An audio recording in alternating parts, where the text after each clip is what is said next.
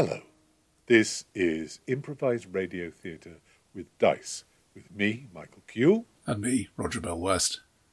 And did you know I am redoubtable, or it may have been resplendent, or oh, um, congratulations.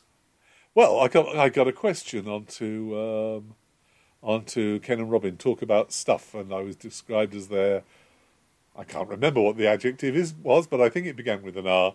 Um, uh, uh, uh, Pa- Patreon backer asking the question. I was really quite pleased with that. Uh, my my vanity, you are you are slightly unworthy, slightly unworthy. uh, my vanity has been puffed up for another month, which is a good thing. Um, what are we talking about this this time? So, character sheets, um, both official ones and third party. Is there, well, yes, clearly there is a skill to designing them because some of them are a bit rubbish, but what, what does that skill constitute? What, what is, what are you trying to do with a character sheet? Several things, probably. And we're also going to be talking about generic systems. We, on this podcast, like GURPS. It's not a secret, and we're not ashamed. But we have noticed Hi, that Mike.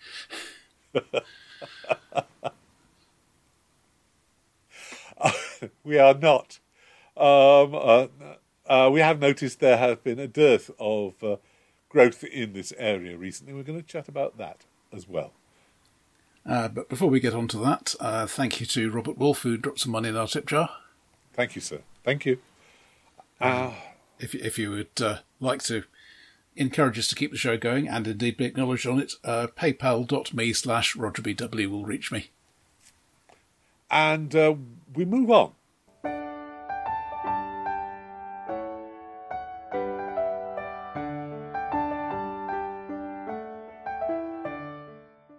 Remember back in the day that generating a character meant you pulled out a pad of lined paper, rolled uh, some uh, some sets of of three d sixes in some sort of order with some sort of ritual, and if you liked them, you wrote them down, and then you started writing other stuff, um, character class, a name, um, Hit points.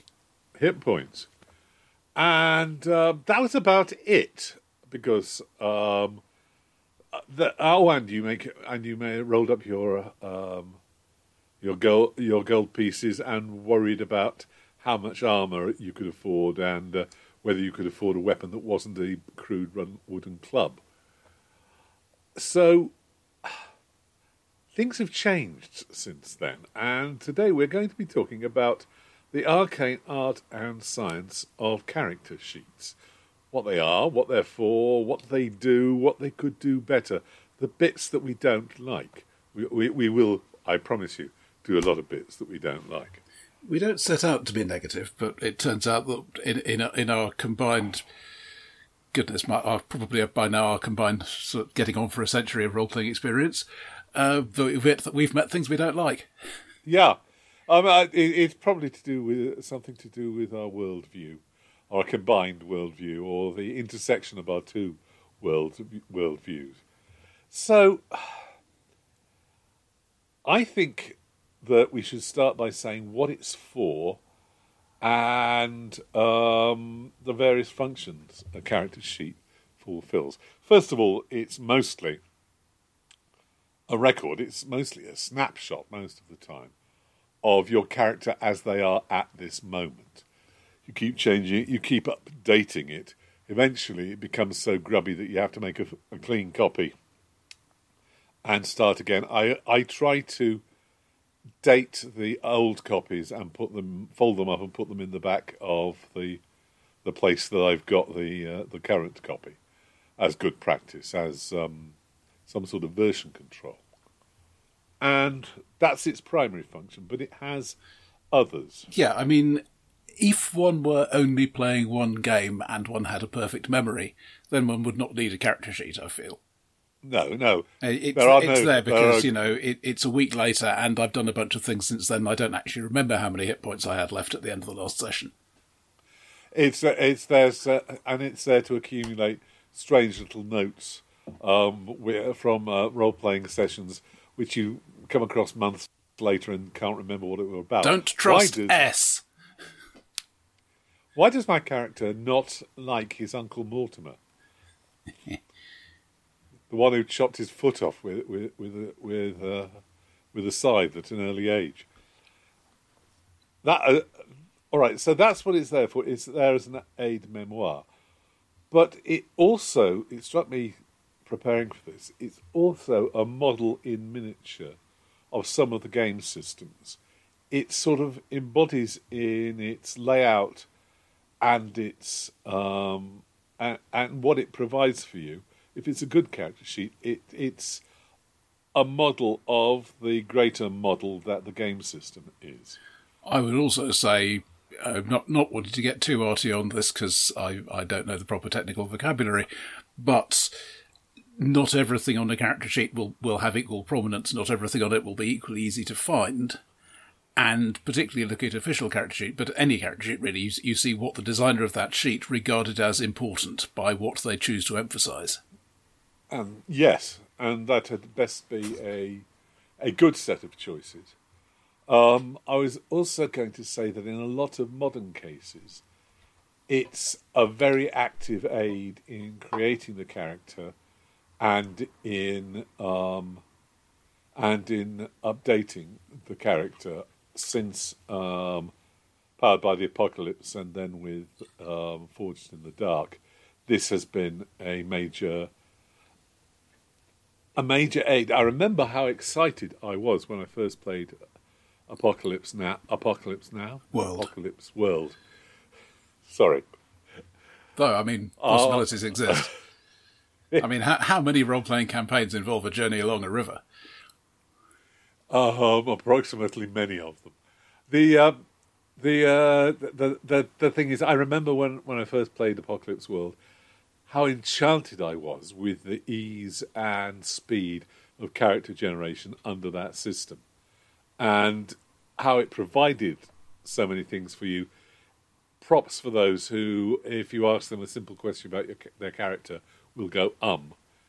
Um, it's all there now. Here, here are uh, the with, name, yeah, e- even names. That's the thing that really impresses yeah. me, um, because look, looking at um, practically any powered by the apocalypse game, what one gets is a, a, very sketchy background because a lot of that's going to be filled yeah. in.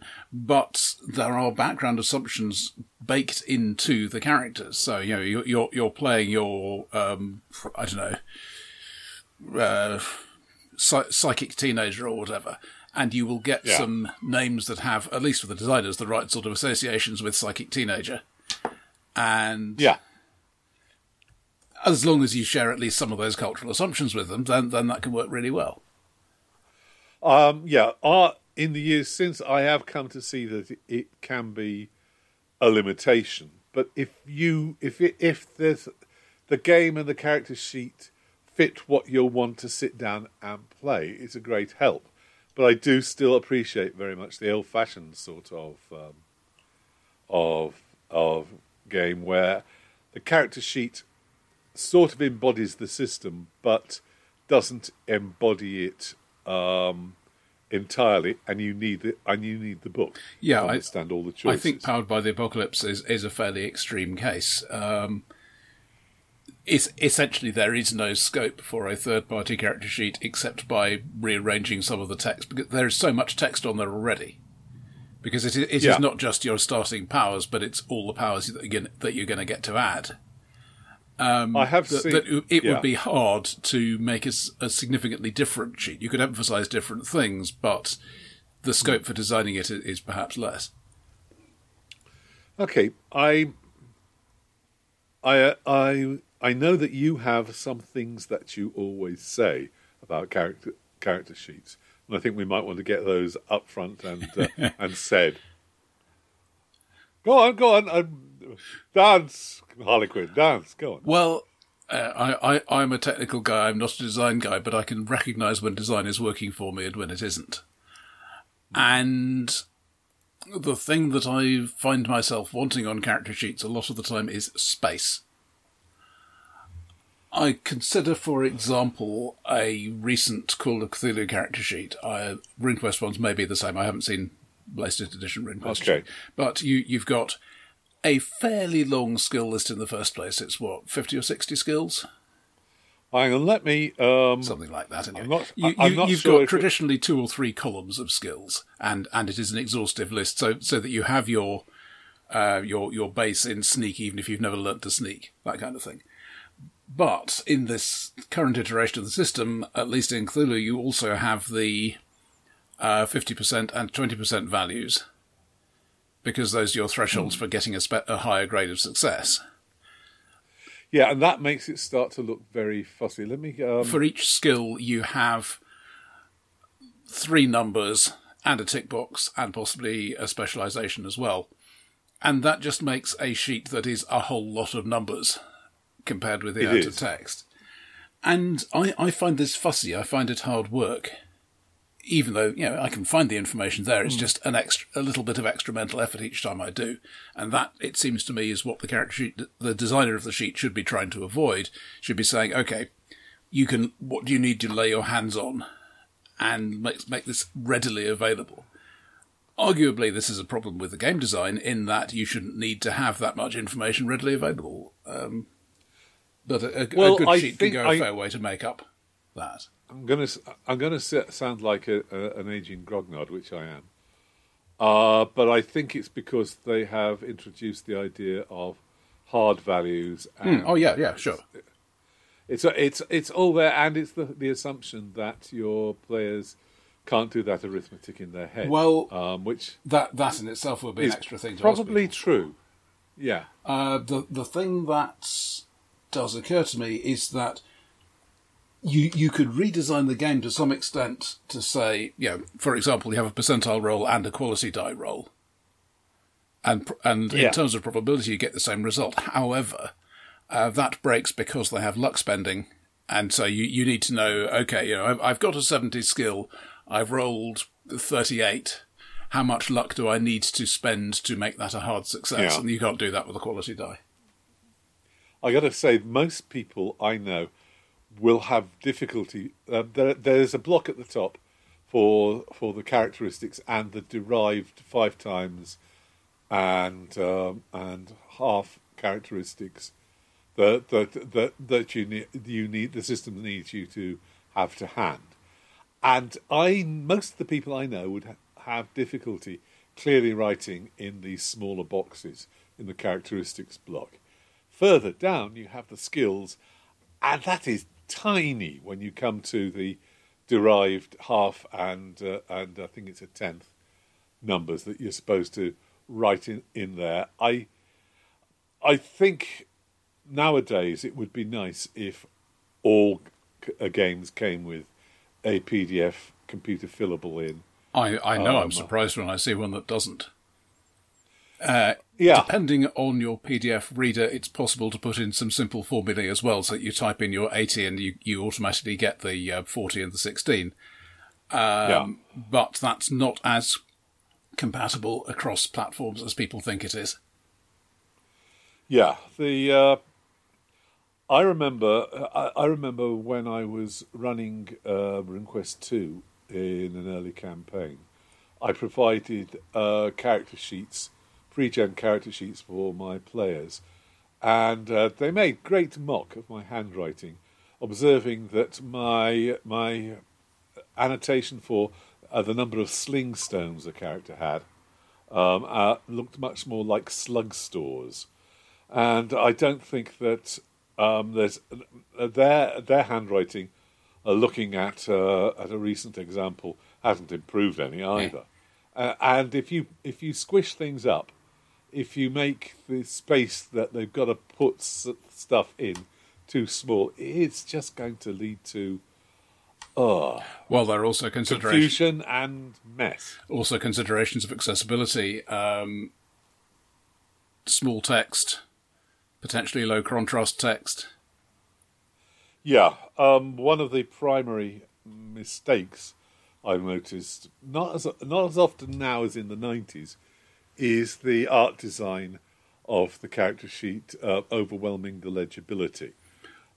Well, yeah, and, and some some of us may remember that that uh, issue of White Dwarf, which printed an uh, I think it was a superheroes article by Phil Masters on a background of slanting red and light grey diagonal stripes.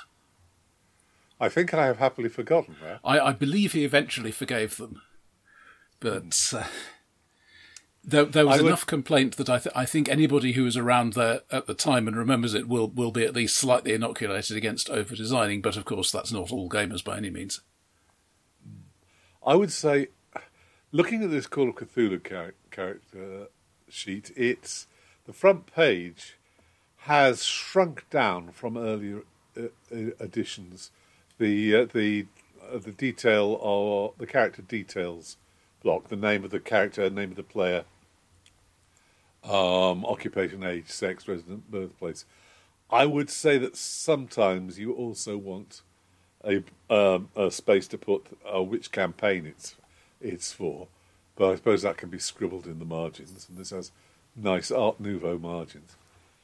But there, as a result, that's got smaller as the characteristics block has got bigger, and they've stuck a uh, space for a character portrait in on the front page, which, on the whole, I think a character portrait is a very valuable thing, but I don't think this is the place for it. It doesn't belong with the um, characteristics, and as a result of the general overflowing of the character sheet, you got really tiny numbers for hit points and sanity, and the font on the skills block is becoming difficult to read. I mean, part of that is probably my age, but It's also quite a tall and narrow font, which doesn't help. Doesn't make things much worse, but um, your other thing that you always say is that you just want it on one side. that's more of a game design consideration because, I mean, look, looking at this Call of Cthulhu sheet, Yeah. that I don't think you could fit any more onto that front page than is there. You've got the skills, and you, you, you could cut down the hit points and magic points and luck and sanity tracks, yeah. um, but then it will get messier when you keep writing in a new number and rubbing it out in the same place. But Yeah, there probably, yeah, they're probably, except for computerizing everything, there probably isn't a solution for that. well, it's have a simpler system, which is not a character sheet designer's problem to solve. However, looking at the back of it, Yeah, on okay, in in an older edition, the gear and possessions would have been there, and and cash Yeah. would have been probably rolled into that. But the thing that is new, or the things that are new, uh, all the backstory stuff, yeah, some of which has game mechanical effects, some of which doesn't. Uh, so your your uh, let's see, meaningful locations, significant people, treasured possessions. These are things that you can lean on to try to get some sanity back in between Yeah. adventures, and that and you know screw up your relationships uh, in in the process of being being an adventurer, which is. I, I'm not in, particularly impressed with the mechanics up behind it, but I like I like the idea that this is a thing you do. You, know, you, you, you, you try to go go back to your old teacher who set you on this path, and, and you just make things worse. but also, you know, the, the phobias, the injuries, uh, the the the. Descri- I, I, I'd be inclined to put a short description on the front page rather than the back, but yeah, there isn't room. yeah. I, I would move the cha- uh, the character portrait to the to the back uh, of the character sheet. Possibly. I, I wonder whether that's to some extent the um, idea that I might be looking through a file of all my characters uh, and wanting to remember instantly which one this is. And if, if I can see a portrait as well as a name, that may well come more easily. Yes, yeah. Um, but on the other hand, it is making if it's making the front page a little bit less legible, then I I feel it should be on, on the back, um, and in with in with the squishy mechanics. I think. And the other thing that's in here that's certainly something I, I have done a lot in games is just a, a place to write down your fellow uh, player characters, character name and player name. Yeah, Uh, which I normally I just scribble in the margin on the front page of the sheet, whatever I'm playing. I may not need it after the first few sessions, but yeah. Well, I think this is is fussy and it pushes the the limits for ornate ornamentation, but it's basically legible with uh, with a few a few problems. I, I, Um, I would I say the skills block in particular, as, I, as I've said, I, I find much Yeah. too crowded.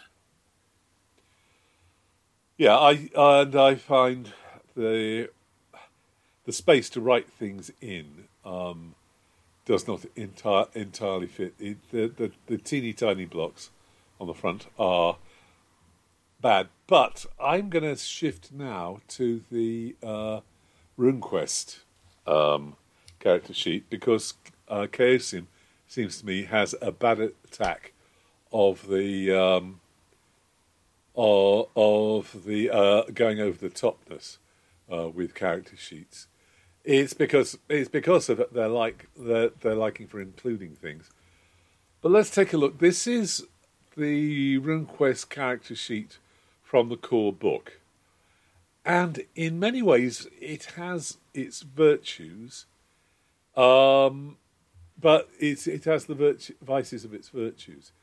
There's this big block in the centre of the um, of the front page, which uh, first of all has the the little picture of a man and um, there and the various hit locations on him and the armor points on each hit location. A big fair. Which That, that is- is a thing that's been there right from the beginning. Yeah, but it, they have made it bigger and and more space occupying and less efficient. Um, maybe that's maybe that's just me.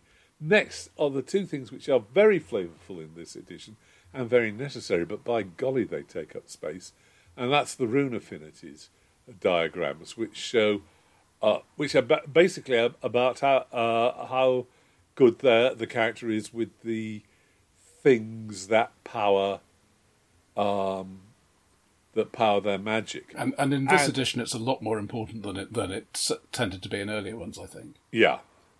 So I don't know, I know it's necessary, but it takes up a hell of a lot of space. And I'm not sure there's anything you can do about that. And I think as a result, the rest of the character sheet hum. I mean, functionally, they're, they're traits and passions like Pendragon. A lot of the time, I think, and, and you could simply put those in a yeah, list. runes are. Uh, d- And there are also traits and does, passions. does the elemental order uh, matter? You know, fire leads to darkness, leads to water, and so on. I think it does in certain effects. Uh, Earth, yeah, it's it's a cycle thing, and I think it's it, fire dominates darkness, darkness dominates water, water dominates earth, earth dominates air, air dominates fire, and I think that's a cycle of it. The moon is stuck in the middle because it's an awkward bugger. The hmm, I, I I think that this the net rest of this page mostly fills it in with stuff because on the second page you have got that uh, skills list and it's Yeah, th- this It's this smells still to, more. This smells to me of we couldn't fit the skill list onto the front page. yeah me too because it was there in in earlier versions of RuneQuest and it's not bad from the clarity point of view it doesn't have the uh, the secondary values in RuneQuest players are expected to be tough and do their own arithmetic but um, uh, and and for that reason, it's better. the The font isn't bad, and it's on a plain. Um, it's on a plain uh, color background, and there are the headings um, are easily marked out. The gr- the groups rather of skills are easily marked out by the group name being being in a different color and I think that I think that is actually quite. It's a very cluttered piece of design, but it's a it's a very um, it's a it's a very workable piece of design. On the other hand, there is there is another one two. There's another two pages of background and family history and um, events and um, the, the characters' holdings, the characters' elemental ally or mount. Um, Now, this is this it's is it's a lot of stuff. because I'm looking at this family thing. This family thing is what I was just proposing for the for the runes. It's just a list of, you know, a slot for a name, a, a, a slot where you can tick whether they're dead or not. Um, yeah, And that, I mean, remembering when I was when I was playing Pendragon, um, seems like an ideal case for a family tree. I mean, what you want to note is, um, you know, their their name, their relationship to you, which you can do on the tree on the diagram, um, year of birth, year of death, pretty much. And honestly, I would probably use the space for that if it were left blank rather than doing it this, uh, item by item like this. I would say, yeah. There's uh, if you look further down, Also, no space for children. yeah, there, it, that is true. This isn't because this isn't um, Pendragon. I'd say um, because uh, your ancestors are the people you're supposed to be worried about rather than your children. Yeah. And maybe that says something about all culture. but there's also a, a whole two thirds of a page for uh, uh, for the adventure background, work, the family history, and the extra third is the um, is the adventurer background worksheet. I think hmm, It's is is that's interesting because that's something you want to have available, but you don't you don't need the full. Uh, I need to work it out in detail necessarily. I think I yeah I suppose it is something you're going to keep. I would th- I would say that uh, if Chaosium is is listening, um, a, fa- a a family um, um, a family tree generate generation sheet um, or even a family tree generation program would be useful for some of your games. I mean, there's If there there is family tree plotting software out there because there are people who obsess about uh, working out all the details of their ancestry. So it, it already exists. It might need a little bit of tweaking to deal with the fantasy setting, but Okay, before we move on to more general concerns, let me show you the RuneQuest, uh, the characters from the RuneQuest um, starter set. This is Chaosium getting a bit OTT. That is one of the characters out of the um, uh, out of the starter set. The uh, and, and this is Chaosium using uh, a, a, a, a, a very large page with bits folded over. Um, that's the that's the. So I, I see fourth first of all that on a quarter, a vertical quarter of this page, we, we've got the runes, which clearly Yeah. says right. This, this is the important thing. Or the portrait is half the page, and there's what looks like a bit of background information or general description on the remaining quarter. Yeah, and that is this is the fancy um, uh, and uh, pre pre pre generated character, which is I've got to admit it's very pretty and very impressive, but it's a thing that's really only of use to um, somebody who can use computers to make it look real. There is um, a blank version supri- supplied, but I'd, I'd be really surprised if anybody used it. This is a character sheet done up good and proper, but it isn't going to be capable because it's printed. It isn't going to be capable of keeping up with the character and uh, and creating future versions of the character on this one sheet, Yeah. which worries me. A Now bit. that, that's another consideration. Um, I first started role playing, I would be writing a sheet, but really, as soon as I could, I would get onto something I could keep in a word processing document and edit, and then reprint. Um, uh, that that has then influenced my style of taking notes because I, it needs to be a note that I can put onto the character sheet. Uh, but particularly when we're looking at these PDFs and fo- form fillable PDFs, especially, are these actually designed to be written on? And I suspect the answer is no. They they are designed Yeah. to be edited in your in your PDF editor, um, which I mean Chromium can do that. So yeah, the possibilities there. I, th- I think the free Acrobat Reader can as well if if if you're on a commercial operating system. Um, but you know, it, it's it's reasonably accessible. I I think most designers of games are assuming that a computer is available these days, which is possibly not ideal, but yeah, but they they are designed for that, and they are not really designed to be written on. And to some extent, you can get away with slightly smaller spaces if you're going for printed text than if you're expecting somebody to handwrite in there. You can. I'm in my uh, very with my very longest running uh, RuneQuest character in Hartley Patterson's game. I have taken to keeping um, And I actually had to make a RuneQuest 3 um, doc version of the character sheet and then keep it up to date and saving things, saving versions and dating them carefully on the on the uh, on the computer and printing them out once it becomes um, once it becomes advanced uh, beyond what uh, what what's on the computer, which is a bit of a fag to be honest.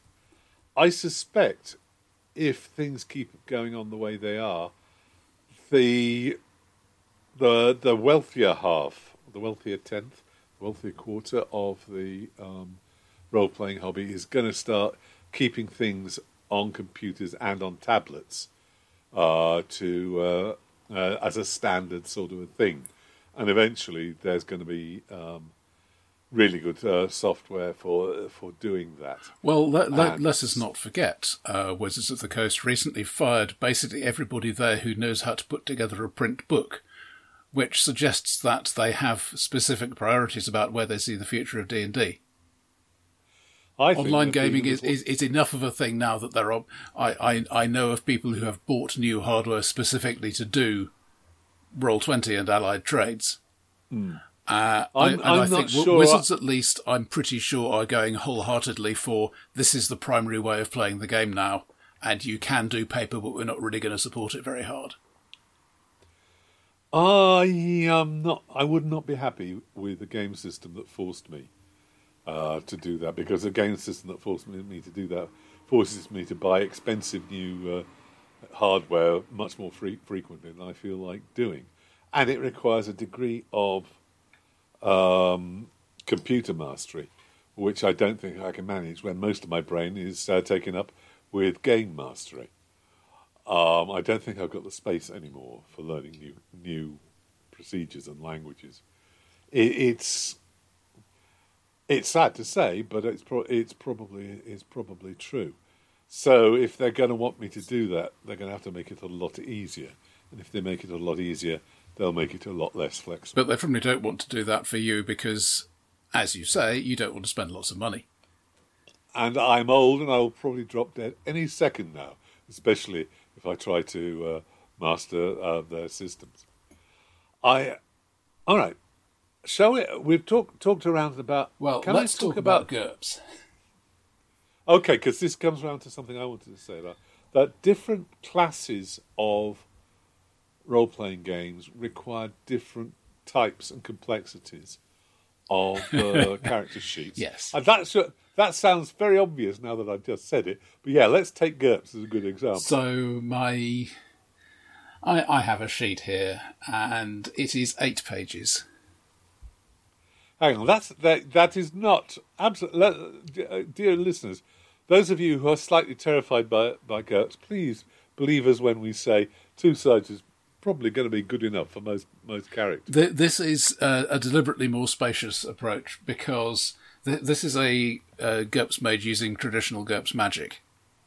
Oh boy! And How so, many spells? Uh, well, hang on, because th- this means what, what I've got here on on the front page is you know stats and hit points and languages and advantages. Second page we get onto disadvantages and skills. Um, but the th- third and fourth pages are spells, and then spells are repeated um, because of the way this particular uh, program has set it up. So you've got what, one one list of spells that is just the short list of spells with your skill in each of them and how many points you spent, uh, and and a yeah. longer list of spells which is basically um, how long they take to cast, how long they will last, what their casting cost is, etc.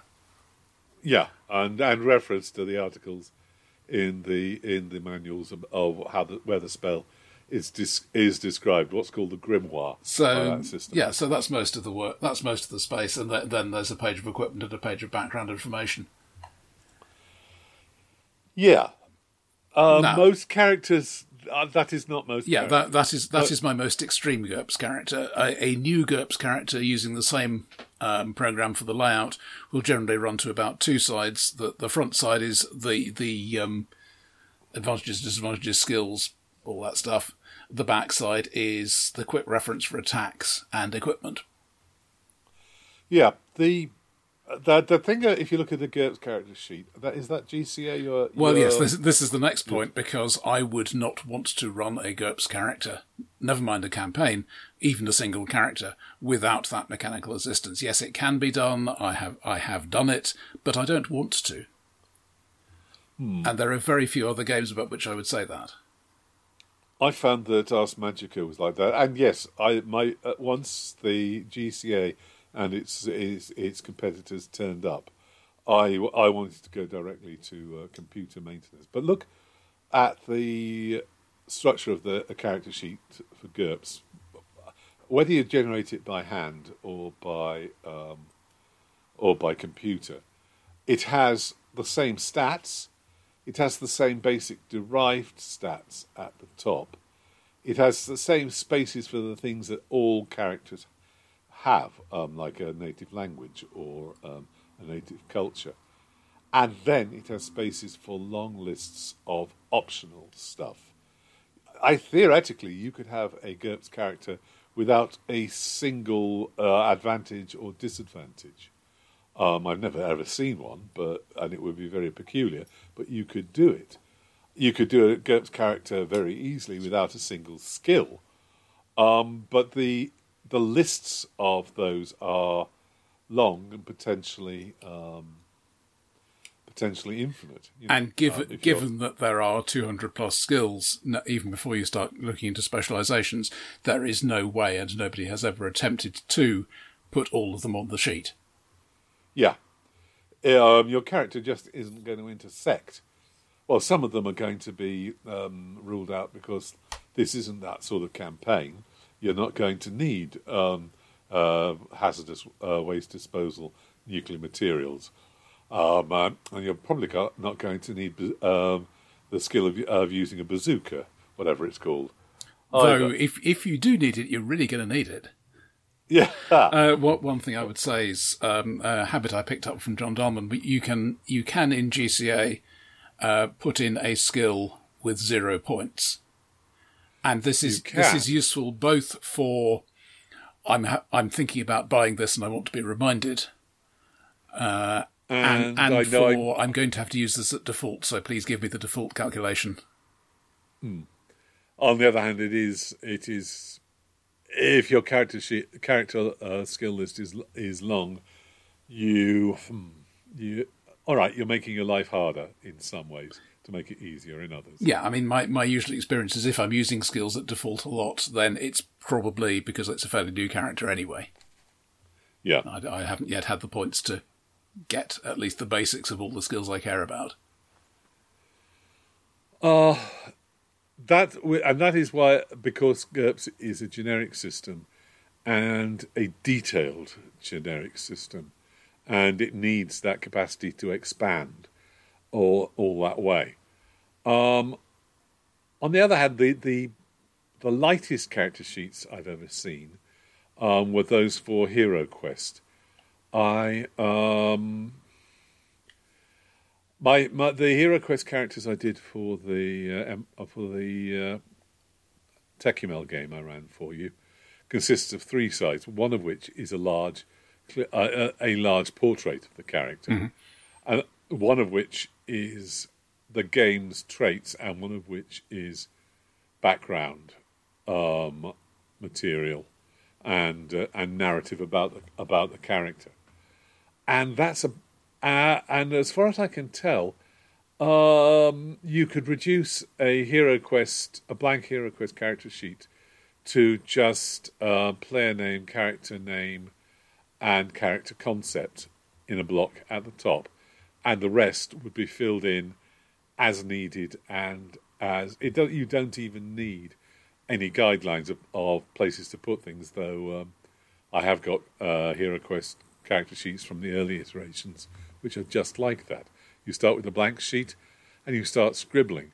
And the same may be said on a less complicated level of something like Risus which is um, a very games-like system with it, it's it's it's a game game with um, all of the traits totally definable in game, and only the mechanics to link them. And that is possibly the lightest character sheet you're ever going to see. It comes close to, um, well, the the the, the lined the lined pad of A4 we started with. Though I'm, I'm just also remembering early World of Darkness. Now I, I, I don't have one of those character sheets to hand, but ones ones I remember seeing at the time had basically a single side with all the game mechanics on it, and often several pages of relationships and why I trust this person and why I don't trust that person. Now that that's not a thing with any game mechanical effect, but in Yeah. a lot of the games that were being played, it was stuff you had to be able to keep track of. You know, th- Uh, th- this, was- this guy is offering me a favour. How suspicious should I be? Very Hmm. or extremely? It was at the core of. Uh, it was at the, at the core of the fun that people were having out of out of the game. Therefore, it's going to be on the character sheet. Though this wasn't, this, Uh, as- as far as I remember, at least this may have changed later. That wasn't an official character sheet. The official character sheet was just that one change of mechanics, uh, which, which Yeah. you may recall. I mean, it wasn't wasn't wildly different when we were playing um, Vampire Werewolf with Doctor Bob, um, but that in those games as well, I, w- I was making a lot of notes of you know calendars and when when is this thing happening and that uh, d- that we this person we, we we ended up screwing over a bit, so they probably don't like us much, and that kind of stuff. I yeah I uh, I think if we're going to try incorporating notes, well, there's always a space for notes and um, miscellanea on a character. But but it varies a lot be. how much it matters. Yeah, I, I, th- I think if we're going to incorporate the character journal into the character sheet, we're probably going to bloat things. Well, yeah, I mean, I- the design problem. Yeah, I, I, I, don't would- just mean an account of what happened. I I mean specifically, I want to refer to this in the game. Um, I don't trust this guy. I do trust that guy. That kind of stuff. Yeah, I have always been a little um, delinquent in uh, in creating character journals and keeping proper records. Um, Jenny Southern in my Monday night group, who was one of the persons who uh, who jeered at my handwriting in the old days, um, keeps copious and continuous notes which go back decades on of the Monday night group, and remembers things in games I ran that I don't don't remember at all. I, I have And, been uh, known to uh, write up games as I was going along, at least in note form, and some, sometimes publish a synopsis later. Um, th this goes goes through. Uh, we're off topic a bit here, but the, the vital process here is publishing it so that the players can look at it and say that's not what happened. And, and then you may not get an accurate account of what happened, but you will get an account of what everybody agrees happened, which is perhaps more important. Um, I think, on the whole, I think that there is room for a massive reconsideration of how um, character sheets work. I, I'm, I mean, uh, you can see how they evolved, and you can see how they got to where they are now. Did you ever use And you index can cards? I think I did. I used index cards at one stage with um, with D and D and mm, and EP- Empire of the Petal Throne when I was uh, uh, when, I, when I was running it back in the day, and maybe with early RuneQuest. Because I, I remember But that. after- I remember that being a big thing for NPCs, simply because it was less than one page each. It was it it, it is, and and there are and GURPS. I don't know if it still still does them. Can can create a quarter of a a four for uh for uh, for sheets for uh, mobs and uh, and uh, minor NPCs. Yeah. But but though there is currently a game called um, there is currently an index card role playing game, which is a, a man, mar- marvel of minimalism. Um, I found I found getting everything on on on an index card um, got to be t- got to be too much trouble, um, and I started using character sheets or just stat blocks for um, uh, for NPCs and monsters because all you need is for GURPS all you need is the four basic stats, the derived stats, and their main attack and defense means. Yeah, so G- GURPS also has, going further than that quarter page thing, the um, animal slash monster write up, Yeah. which strips out, for example, anything like a point cost and simply says, right, well, these, these, are- these are the numbers you need when you're going to be fighting it or negotiating with it or whatever. And ju- just the crew, just the key stuff. Yeah.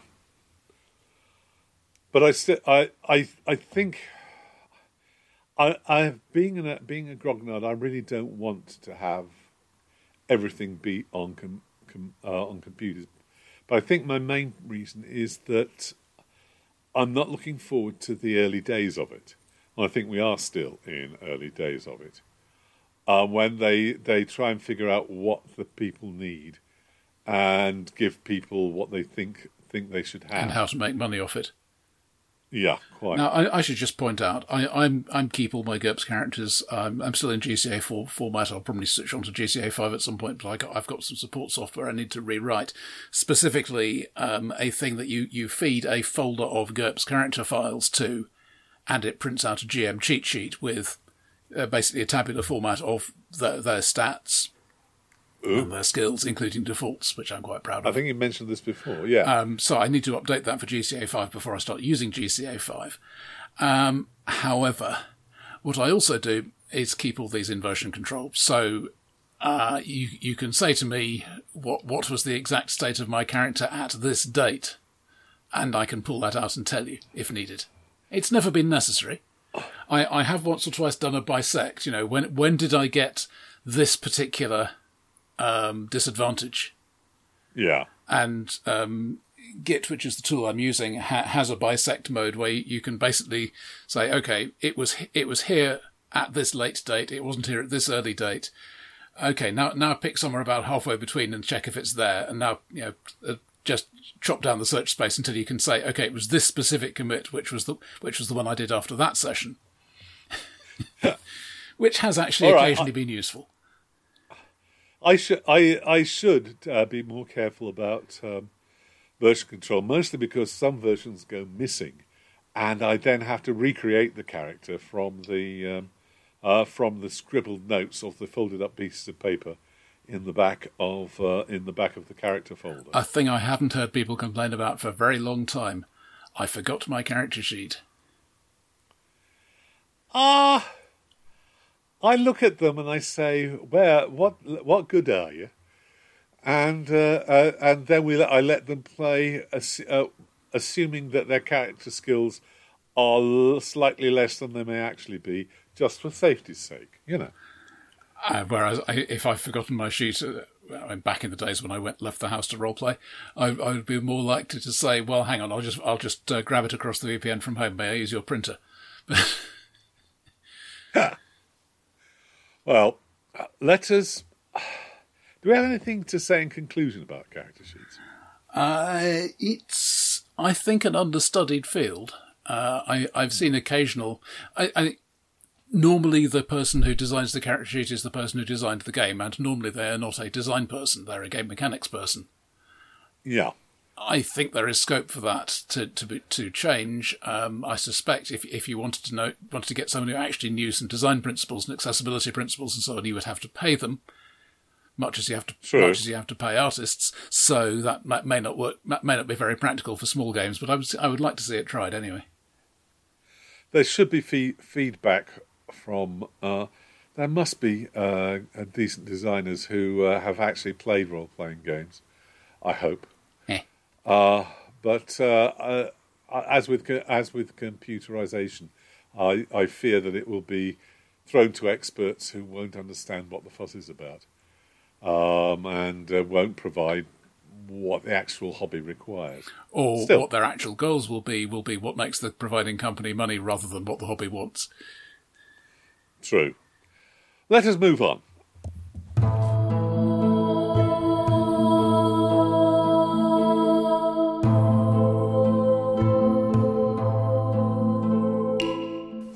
Generic games have a future?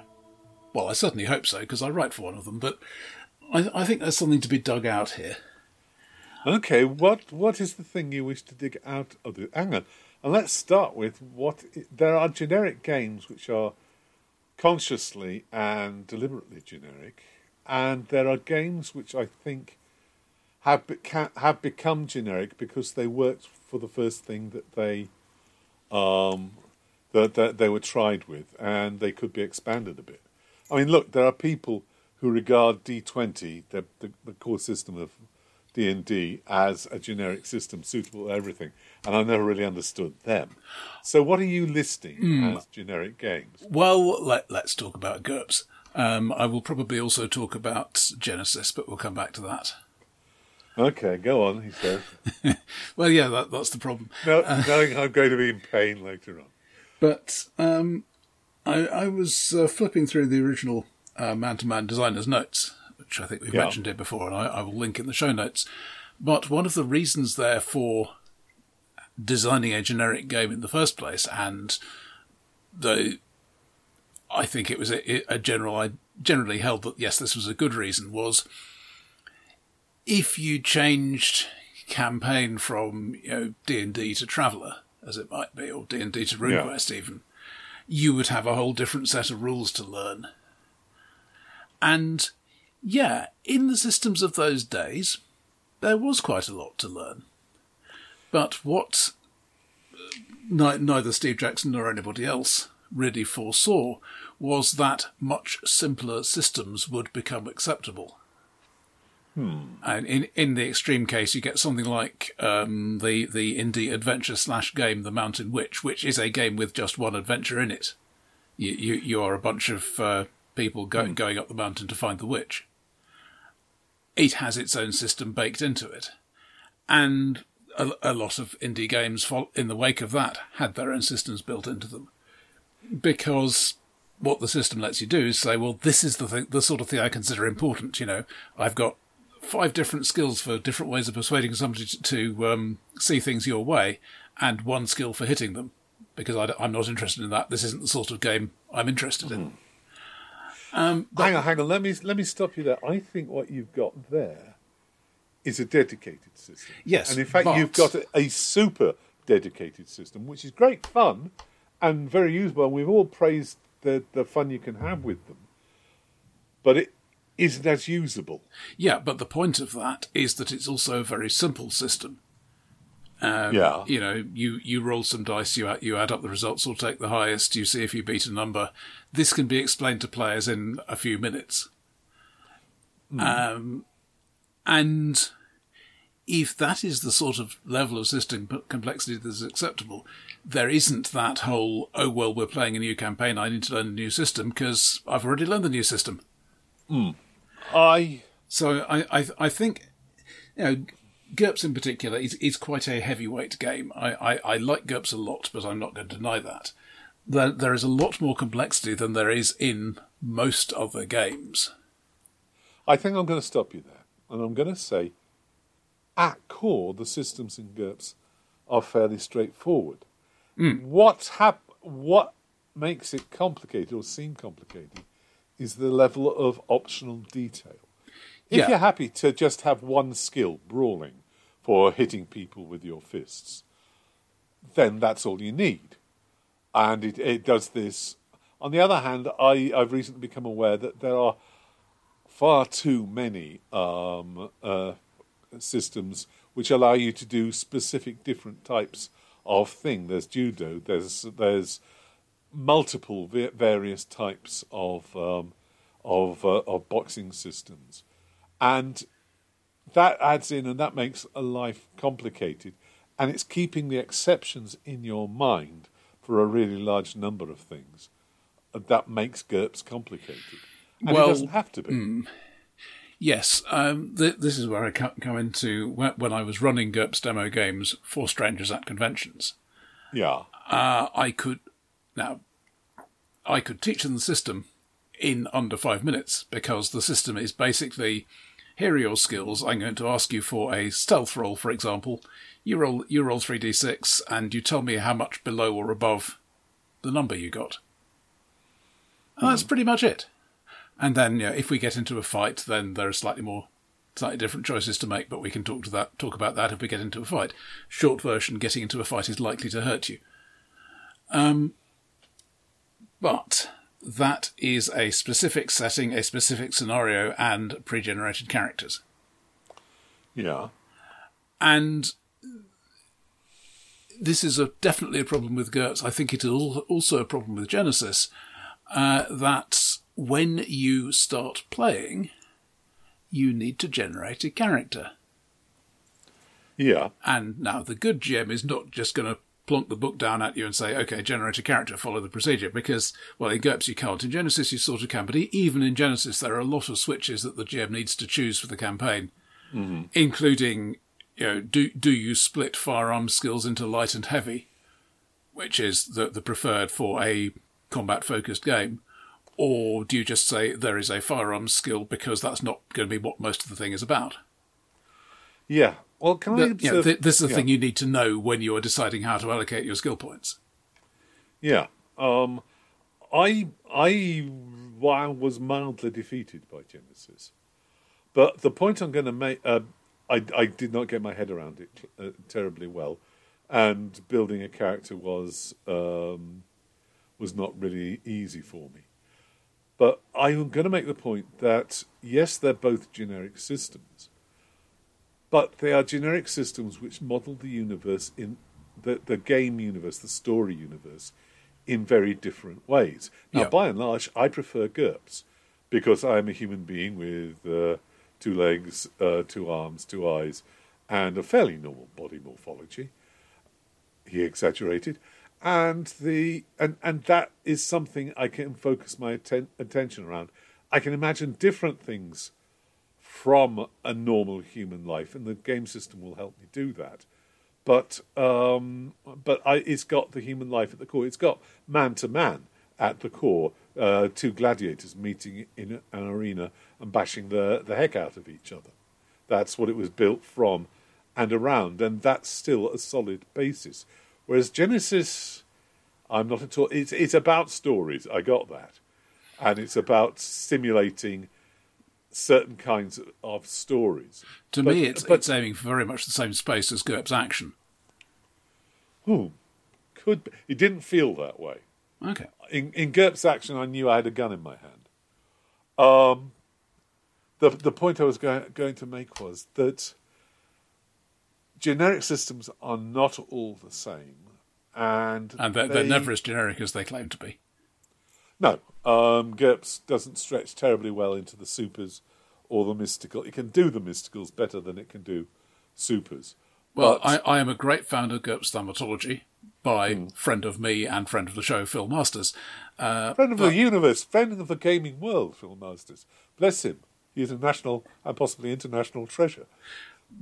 But even I will say that when you get away from your basic spell lists, you, you, you have an awful lot of, well, how hard on this particular scale of magical difficulty is this particular effect that I want to do? Okay, it gets it gets to be um, as Genesys is right from the start um, a matter of design the system to to make the world, and these are your options. That doesn't mean it's not it's not perfectly possible to do it in gameplay and create new magical effects uh, with a system like with a system like that. And I think that uh, that GURPS having its emotional uh, quota, having its mental disadvantages built into the system, actually makes a good um, model for mystical and spiritual um, aspects of reality. But the point is that what you want is a system that fits your skull, that fits your mind, and that you can run on your firmware, if that's the expression I want, and wetware. Wetware. Yeah, I don't like to think of things wobbling around in there. I mean, let's face it, at the core, we're all sacks of disgusting fluids. You say that so sweetly. Um, Telling ourselves we're not. Yeah, the uh, the um, the point is, you, you different different strokes for different folks. There there are doubtless people who enjoyed in nomine, oh, enjoyed not in nomine. What was that awful thing? Neph- Nephilim. which which fried my brain right from from the start. Was that the one with reincarnation? That was the one with reincarnation, which which lied to you about the nature of the universe. Really. Hey.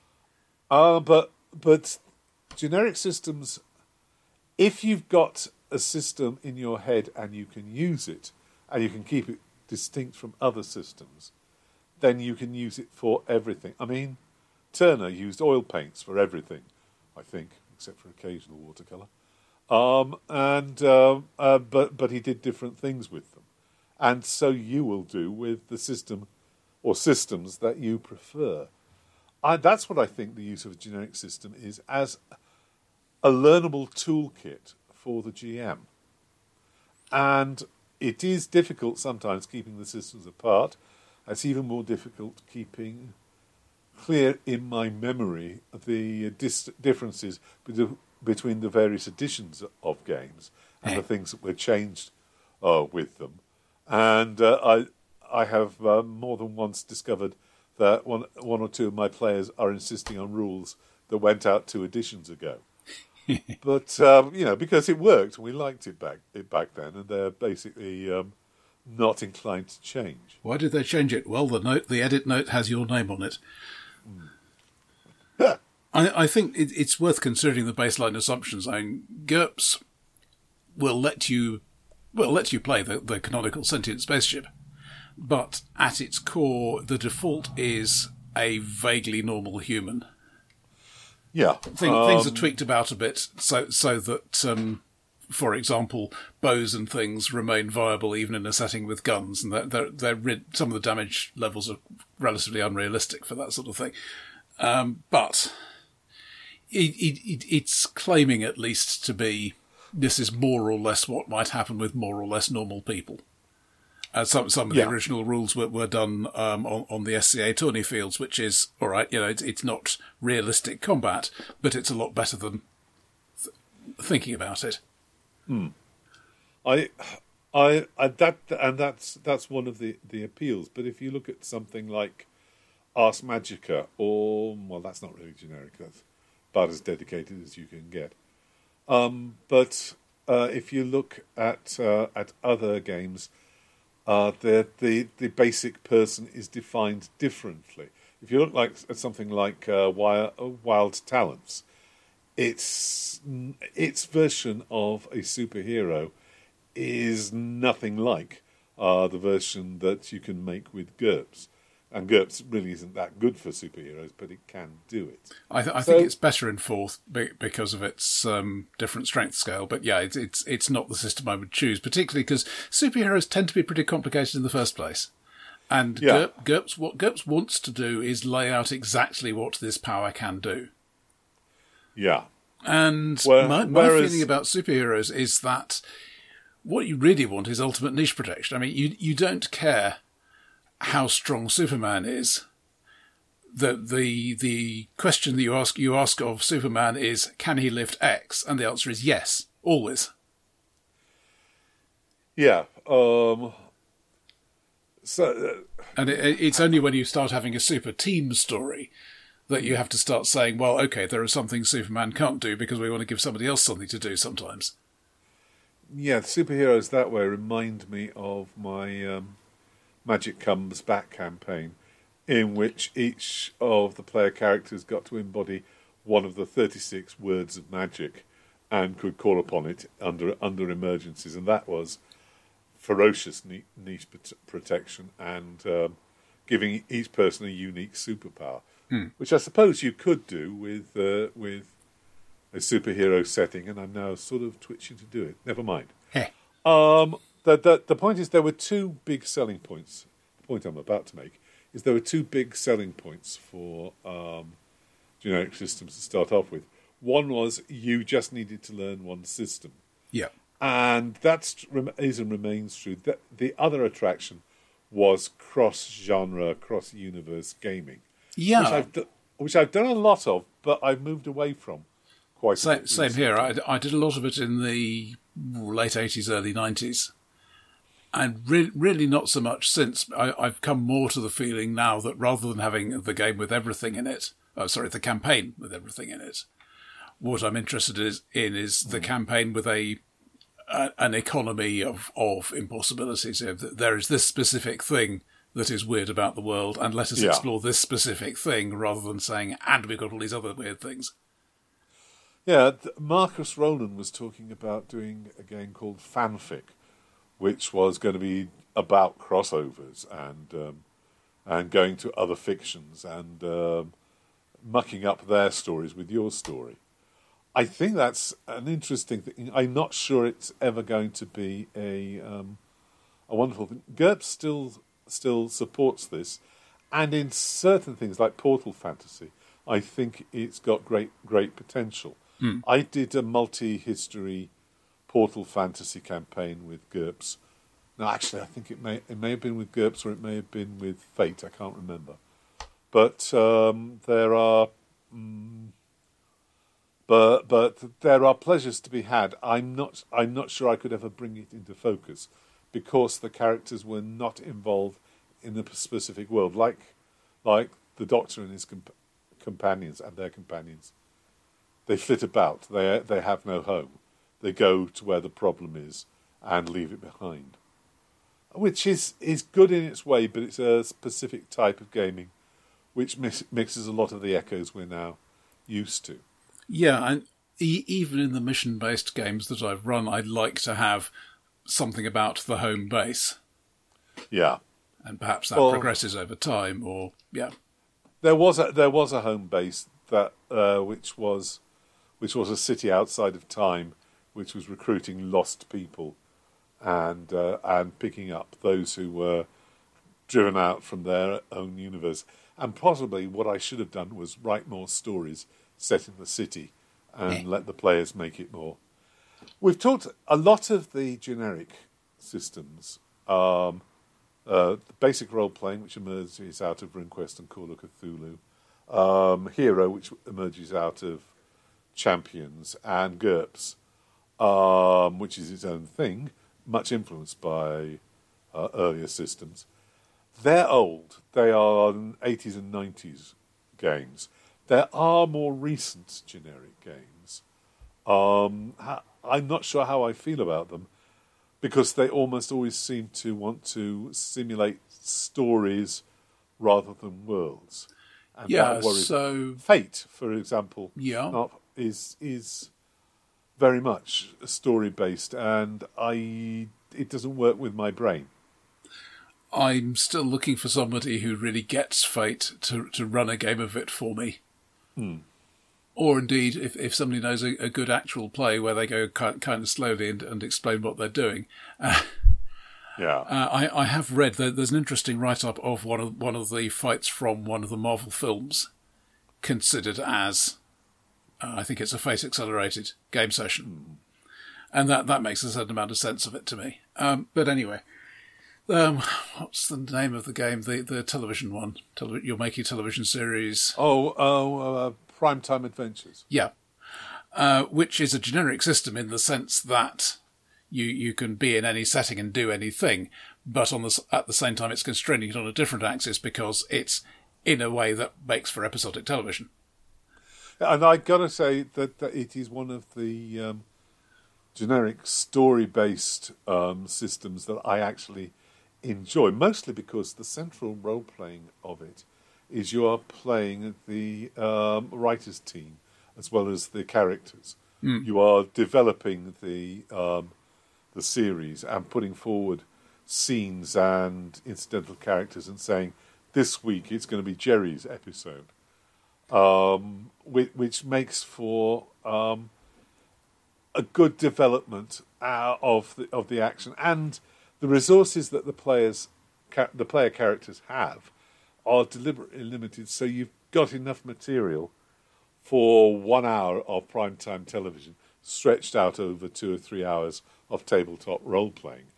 You've got just so much um, luck and um, and advantage that you can call upon in that in that session to make a story that long. And I think that's one of the things that ma- makes it fly. Yeah, I I think another consideration, just a way that gaming in general has changed, is that campaigns have got shorter. So where where GURPS mm. could say it doesn't matter that it takes a while to generate a character because it's then straightforward to play, and you've got all that rich detail to, to work on Yeah. when you want to. Um, if the campaign is only going to be two or three adventures, or you know, ten or twelve sessions, perhaps, um, then the the cost of generating a character becomes a more significant part of the the whole business of playing. I'm, I'm thinking of Pathfinder adventure paths here, which are typically six adventures, using the term loosely, but an adventure might be exploring a particular um, area of uh, wilderness, that kind of thing. And then there might be sort of 10 or, 10 or 12 um, separate locations in there that you can do something with from the, well, there is a dead body here to the, here is a full blown dungeon and the climax of, the, of this bit of the campaign. But the the point of this is that, as I've been saying for a while about the whole telenovela approach, uh, you you generate characters for this campaign with this setting. These are- these are the gods that some of you are going to worship, and these are the gods that are going to be people even the setting are going to be talking about. Um, and then you have your your adventures, and you, you go from, um, for example, the Kingmaker path, which is one of the early ones. I, I was part of my my uh, Dungeon Bash game um, you you go from we are random adventurers to we are we are rulers of this land, and then you stop. Well, And and you, to- you could have a coda and you could have a spin off, but basically for those characters, their their story of heroic ascent to power is over because they have heroically ascended to power. and uh, and that was something that was present in uh, early D and D, or at least apply, implied. You ro- rose to lord level, and that was it. Yeah, but it never quite went into what Yeah. was supposed to happen at that point, other, other than you No. can build a castle. Um, and uh, Dungeon World is specifically like that, which is why I suspect it works with the um, with the closed universe, fairly closed universe of the of the of the uh, character sheet generated character. Um, you can set up just enough material, just enough detail for the character to, and there's no there's no means of change. There are very few means, all right, of changing the character into something else, of making um, emotional growth part part of that game. But there are other Powered by the Apocalypse games which are all about emotional growth and changing yourself and going forward. There are derivatives like um, Legacy Life in the Ruins, which are about generational play and uh, creating new stuff. Uh, But this is getting away from the topic of generic systems. Well, I, I think it's worth mentioning. Um, I, I don't know if this is general powered by the apocalypse thing, but certainly in Monsterhearts, which I've listened to some actual plays of, um, there is a set number of advances that your character can take. And when your character has taken all of them, well, that's basically it for them. They're, they're not going to be part of the story anymore. They've had their arc. And Yeah. in Monsterhearts, you, you, you have the option of turning them into a completely different character class and, and doing a different arc, or just replacing them. But anyway, Um, and and in Monster of the Week, you're limited by your luck, and you're gonna gonna go sometime. But I'm thinking of, of tho- those two lobes, the um, difficulty of learning rules and the portability between of characters between settings. I would like to dig into a, a few games that give up the portability explicitly. Uh, Such one, as? well, one of those being Apocalypse World slash Powered by the Apocalypse. Um, another Yeah. one being Gumshoe, uh, and another one be, uh, which hardly anybody remembers these days, The Amazing Engine. Zeb Cook's big thing just before he got out of TSR. Yeah, my, Now, I, each of these has a core rule set, which is not Yeah. playable in itself. True. Uh, it, in in the case of Amazing Engine, it, it was published as a separate book, and then you get then you buy the setting books as well.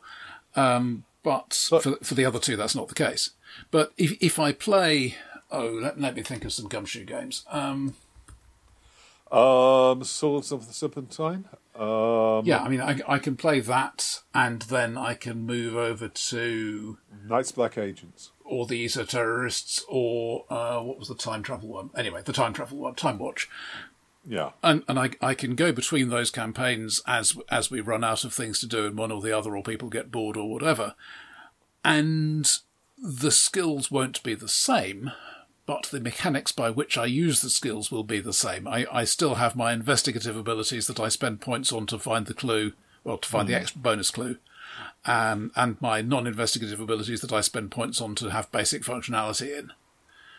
I can't think of examples at the moment, but I do believe that um, that the uh, uh, that there are moments when the differences between uh, gumshoe games can trip you over, and um, things like the Yellow King is starting to move away from um, uh, from the core set. Basically, Gumshoe is not a game playable in itself. It's a, a frame on which you hang treatments of it, of of different types yeah. of worlds. And similarly, powered by the apocalypse, um, I can switch from Monsterhearts to Dungeon hmm. World, mm. and the characters are most definitely not portable. But I still have a playbook. I still have the things I tick off as as I get my advances. Yeah, but again, I again sometimes things will trip trip you up, and uh, and a good designer will specifically tell you in the in the notes for it that it's it's not quite like this. It's more like that. Sure. But what, what I'm aiming to get at here, and, and the, yeah, the slightly pathological case of Amazing Engine, where you didn't have character portability between worlds as such, but you did have a character core, which, which yeah, have a sort of the emph- weird thing. I was. Yeah. And what what I think that's designed for is, is the char- is the character type player. So you know, that you've got the player who always plays the smart guy, or the player who always plays the sneaky guy. Hmm. And what the character core seems to me to do is kind of enforce that by saying you will have these baseline stats and then your your character instantiation in this particular world will look like will look will be the slightly smarter one of the party. You've read these rules more recently than I have. Does experience cross across worlds? Because that yes, strike yeah that strikes me as being the core part of that design for the person who doesn't want to start again from the beginning, but who wants this character to evolve across universe. Well, also you also you have a choice. Uh, when you when you get experience in World X, you can apply it to your character in World X, or you can apply it to your character core. Yeah, which, which will get will, which will get you less plus less in the way of pluses in World X, but they, those pluses will apply in all the other worlds as well. Yeah, that's a gamble on how how ingenious your uh, GM is planning to be. I never thought that was terribly he never felt quite all right. It, it's ideal for the um, for the uh, eternal champion type uh, uh, universe, there, where where the, the same heroes keep returning time and again, and, and I think that's probably a good thing that you could um, uh, write write a game a game for, but it feels a bit weird there, just there, being there stuck no, out there. Yeah, there is no metaphysics in this. There there is no suggestion that these worlds are in some way connected and you there is something diegetic passing from one to another. It, it's, well, pure, it's purely an out of character thing that yeah, and I think this. that's probably what disappointed me because I wanted there no, to, to, be fair, metaphysics. If if you're not terribly impressed with Amazing Engine, you're not the only one. Nobody liked Amazing Engine, so yeah. there, there was one brilliant one, yeah, uh, which was called Tabloid, I think, uh, in which basically you are, you are tabloid reporters investigating weirdnesses, and some of the weirdnesses are real. Yeah. In other words, Dark Conspiracy before Dark Conspiracy. I'm sure there are other games uh, in, in that in that genre. Yes, but Dark Conspiracy was the one I played a lot and did it very well. Uh, Thank you. Also, Tabloid has a, a bunch of a, a very depressing character generation system. You, you start off with grand goals, you know, I'm going to go to journalism school and all the rest of it and you you end up you know working third shift at fast food restaurant just to just to bring the money in. That may be more depressing than Wraith. but anyway, the, the to me the common factor in all of these is the idea that a we're giving up character portability and b we're giving up we're we're having a common rules core that is not in itself playable. I mean, BRP is playable in itself. Um, well, with well, I would say no. BRP is is a fra- is a framework. You uh, you it requires very little um, editing and uh, decision making to be to become part of a particular universe, um, and you can make stuff up as you as you go along. but it's still it's still ju- it's still a framework without without a soul, in my in my opinion. Oh It's yeah, got I, an, it's I got an agree with the echo of soul it's got got an echo of what was uh, of what was put into RuneQuest and into Call of Cthulhu, but those are marked off as specialized systems, and you don't have to have those. You can, but you don't have to. So, I, I suspect if hmm, a, I'm not sure generic systems have a huge future anyway, because generic heavy systems, well, they, they may be a GURPS 5 at some point. That would be great. Um, I'm not sure anybody else has anything going at the moment. Well, I think it's partly to do with the the scale of the industry and how easy it is to get. Um, Fate, uh, I mean, it's not recent, but it is the most recent generic system that comes to my mind, apart from Genesys, which I'm trying to keep off my mind.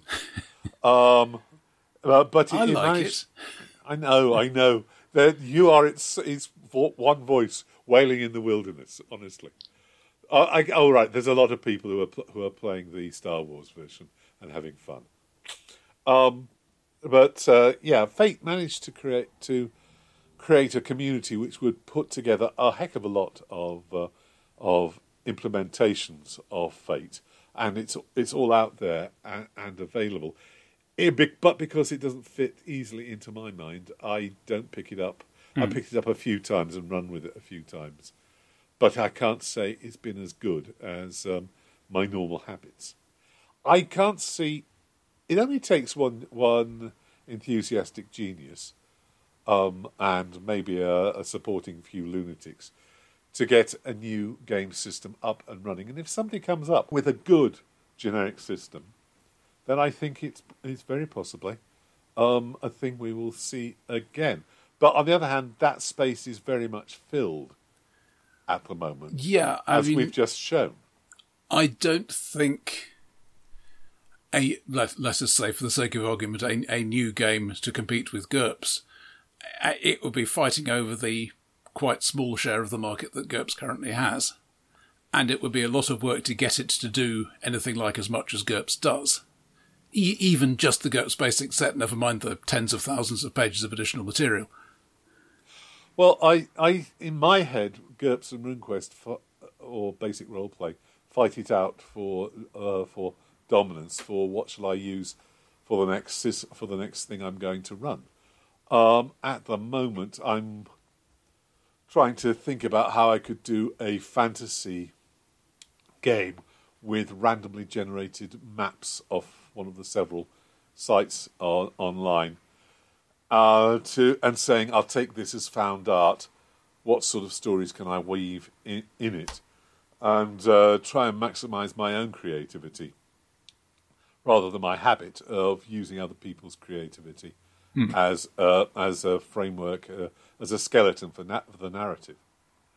Um, and and those two are currently fighting it out in my mind for what would be best and easiest. All the implementations of RuneQuest tend to have assumptions buried deep in them. Um, GURPS, not so much. But both of them are perfectly doable, and both of them are generic systems. One we haven't mentioned is Savage Worlds, which I'm not sure I know how I feel about.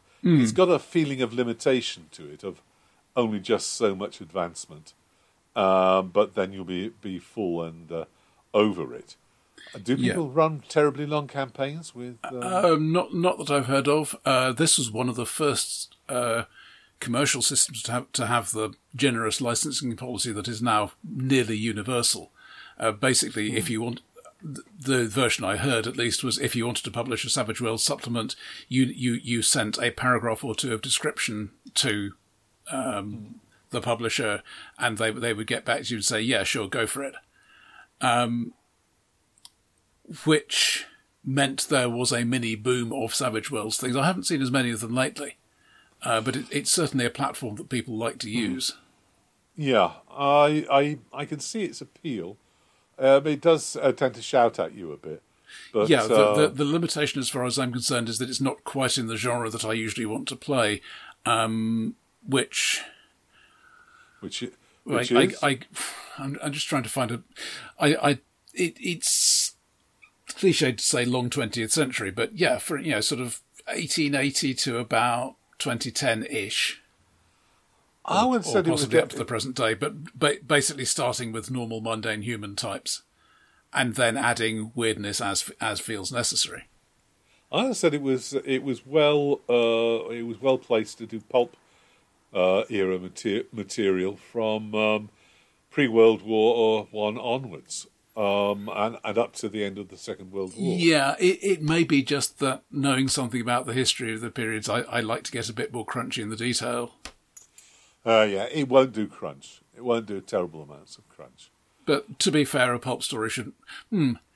Well, no, your, your classic pulp story has a, has a little info dumpy paragraph about how wonderful the hero's gun is, but it doesn't actually affect anything. It just, you know, he shoots people with it and they fall over. And And I- like, I- like I- James Bond dumping all those brand names because Fleming was such a damn snob. I, I, it also has a, par- a paragraph about the legend of the strange place uh, somewhere beyond beyond beyond where the flying boats uh, stop, um, uh, which are going to go, uh, go and investigate and find um, gold and fabulously aged women and uh, that sort of thing. Eh. All right. Well, I thought that we ought to touch on that just because we played a little. Yeah. I, I, as I say, in conclusion, I don't look to there to be to there being any new generic systems. Um, but lots of people find their central idea for the game to be genericizable once they've had it and played it out in its first incarnation, and so I, I think that the, the core I can see assumptions do tend bursts. to linger. sorry.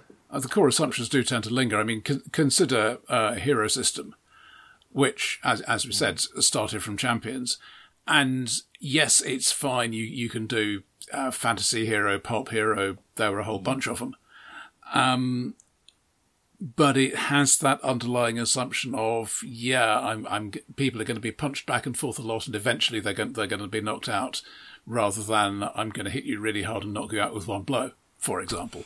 Let alone I'm going to shoot you in the heart and kill you with one blow. Yeah. Um, You uh, yeah. can, but it takes effort. Just just as GURPS Action, which we've both played, I, I've run quite a lot of. Yeah, it works, but it, it is making some. It is tweaking GURPS quite hard to make it work. The problem I found with Hero um, is that the underlying non-specific structure is too close to the surface, and it doesn't really care about the difference between a blaster, a submachine gun, and uh, and your and your heat vision for for doing uh, damage. It's all a pool of d6s, and um, GURPS, at least at first, had a more realistic, in quotation marks, feel. Does Hero have damage types? I don't remember. I don't either. But but so I, I think that's the played. that's the key thing to distinguish attacks in GURPS for me uh, is the fact that you know they, this one has you know uh, poorer armor penetration but a higher wounding modifier, and if it gets through your armor, it will have this special side effect, that kind of thing. It has the language to, to, to describe it. But as I say, there will be generic games in the future, that, and there will be these bursts of people having enthusiasms about them. Not all of them will last. GURPS has lasted a hell of a long time and is still producing very slowly new material for it. But um, uh, but but I don't expect. Um, I don't know if the new new generations will produce fan communities in that uh, degree of profusion and long lastingness. But I can hope, can't I? Well, but part of that, I suspect, is just fragmentation. You know, when when it felt as if there were only three games, you Yeah. get, people would write a lot of stuff for each of them because that was one of the three games you wrote for if you wanted anybody to read you. Whereas, whereas now you you you can do your uh, Powered by the Apocalypse game, if if Powered by the Apocalypse is what you like, or you, I I don't know what the licensing is like for Gumshoe, um, but you yeah there there are a whole bunch of systems out there that you that you can plug your special ideas into free of charge. I don't know. I I think a new generic system would have to be very compelling to get any any anywhere because frankly, the market is already well served with the generic systems. Um, I think you well, as with as with the originals, you're going to get something that does something well. Then somebody will say, "Oh, wait a moment, I could use this for something else." The people who did this with D and D were mostly deluded, but they, they they got the idea that there were other things that could be done with role playing across. The. Well, also, people. I mean, Starfinder is a thing, which is basically the Pathfinder mechanics in in a Star Wars ESF kind of game. Hmm. I wouldn't want to touch it, but uh, other people enjoy it, and may may they be blessed. Onward.